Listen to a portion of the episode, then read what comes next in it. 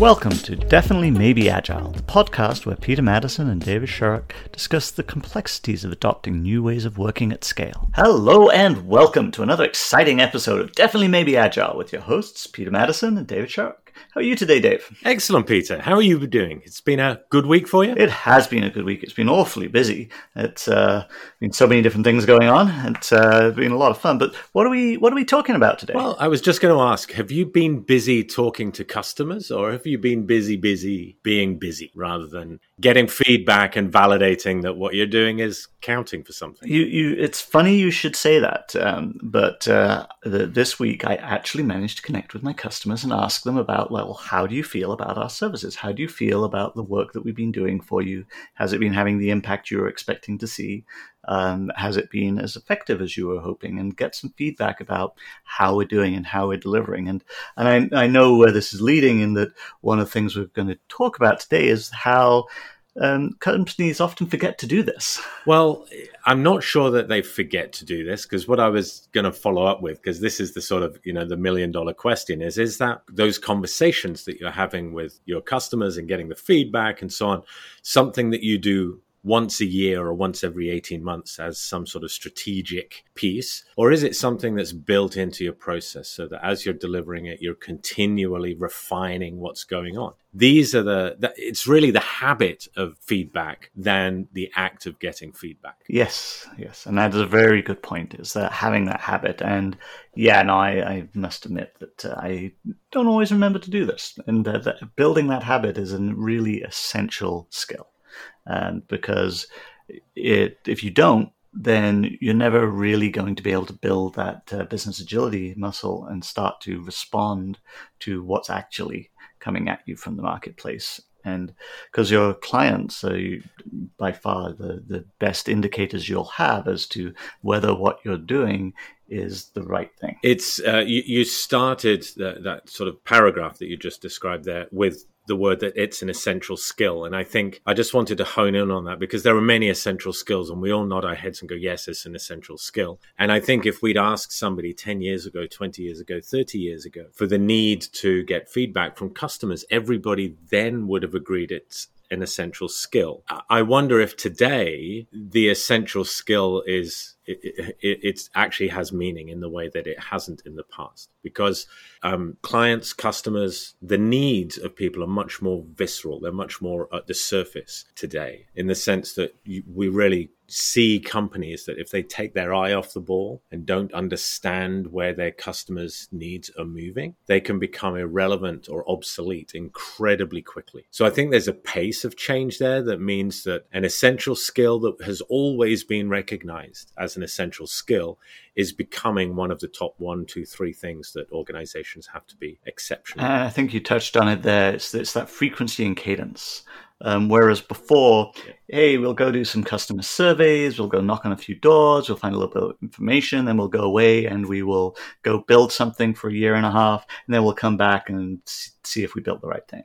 That that that approach is no longer effective uh, in that it won't allow you to be able to respond to those customer needs as quickly as you need to be. It's got to be much faster. You've got to have a much faster frequency of connecting to your customers, collecting that feedback, and understanding and changing what it is that you're you're working towards. Yeah, I, I mean, just as an example, and to put things in context, I was reading a book uh, recently written in 2001, which is 20 years ago. It's not like an eon ago, full of technology and digital, you know, case studies and so on. The relevance of so many of the um, uh, examples being used in that book are completely absent today because this is pre Facebook. It's pre social media. It's pre so many of the, it's actually pre iPhone, right? We're talking about in a decade, the world that we exist, you know, exist in is completely different from, you know, what we may have, you know, gathered our first experiences of product ownership, for example, product management. So I think that the pace of change is, is a huge impact there. Um, maybe this, uh, the, the, where I see this exhibited most strongly is in product management. A lot of attention goes to delivery and the the kind of discipline, if you like, that has to be most ready to address some of these things or, or, or, have relevance around validating customer needs has to be the product management group. Yeah, and there's this the the principle uh, borrowing I think out of XP, right? Of Yagni, you, you ain't to need it. This this idea that uh, you if you if you don't have that frequent feedback loop, you might not realize you're building the wrong thing, and or you might realize you're building the wrong thing too late. So you end up packing a whole ton of features in that nobody's ever going to use. They're never going to want this, and uh, it's not fit for purpose. Whereas if you and I remember from years ago looking at this, the example is the used to be, and it's becoming less so. But you'd pull out the like the smartphone, and the apps are single purpose versus this idea of a multifunction application that does absolutely everything for you. And it's a Swiss Army knife, even though you're not going to use ninety percent of it. So now you're building something that's much more targeted uh, to a particular customer need, and it gets really, really good at doing that. Yeah, and and we're we're very much a, a, um, a sort of comfortable with that. I mean, there's this whole sort of I think in many uh, product management groups that we'll work with, there's a there's a mindset of we know what the customer needs. We have a list of features. We're going to go gallop after all of those features. And as you say, sometimes it's we're going to take two years and get all the features built, and then ta-da, get hit the market, or it's a case of we've started getting some traction and we're going to build as many features as possible as quickly as possible. And I think there's a often exactly what we are talking about, often in the pressure of meeting the next deadline or getting the next feature out or the excitement of another marketing splurge around some new set of functionality, we don't necessarily carve out the time to get feedback and validate that the value that we expect, the usage we're expecting, is actually happening. Yeah, exactly. If we look at all this, how would you how would you wrap this up into three points for our listeners? Um, I think first of all, uh, there's an element that we have to recognize that what's always been an essential skill is event is, is is like capital E essential skill at this point. It's something that's very um, a critical uh, kind of tool in any product manager's product management team's arsenal, if you like. And I think that's something that we kind of have to um, encourage and carve out time for. That would be the first thing. Uh, a consequence of that, by the way, and I know we're dragging off a little bit, but I just wanted to touch on this is as a leader working as a stakeholder, a champion working with product management teams, we often like the security of a well defined product roadmap that we can look at and polish up and share and, and get behind. And what we're talking about when you're validating emergent needs with your customers and users is often that that product roadmap is going to change direction. It's going to be something that doesn't have stability that we're used to. And there's something there's something really nice about having that you know that security of a really well defined plan to get behind. And I think that has the tendency to then the consequence of that is my product management group knows this and delivers a well defined plan.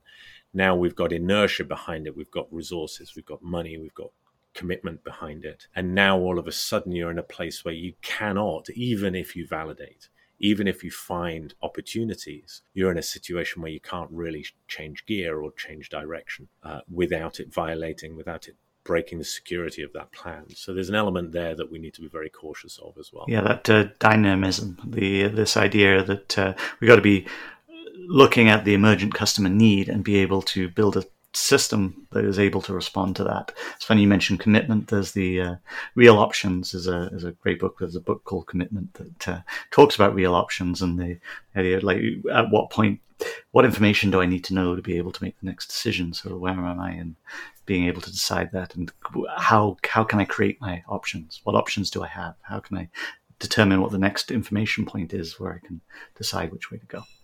that kind of. Uh, um, and what's interesting in the books and the, the ideas that you're describing there is at no point is there this uber product person making all the decisions based on their understanding of the market, their gut feel or something. What you're describing is data driven, you know, observationally based decisions looking at you know can we should we keep investing here or do we stop the investment here and pursue a different option over here and it's a it's a it isn't the people like some sort of leader person in the product management group making decisions around this this is something that has a lot more data, which is that validation piece again. How are we validating the ideas and getting the data and, and using that to steer? Yeah. So, so this week's topic has always been about uh, the the piece of where business agility fails because we don't go and talk to our customers. And uh, we were looking at this as the counterpoint to uh, the previous podcast we did on increasing profitability and like the efficiency in in organizations. So uh, I, I, hope everybody's enjoyed listening to this. If uh, if anybody has any feedback, they can reach us at feedback at definitely maybe agile.com.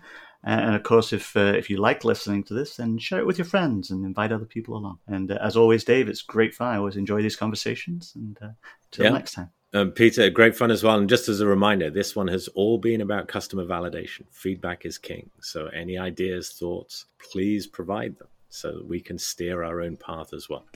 Looking forward to the next conversation, Peter. You too. You've been listening to Definitely Maybe Agile, the podcast where your hosts, Pete Madison and David Sharrock, focus on the art and science of digital, agile, and DevOps at scale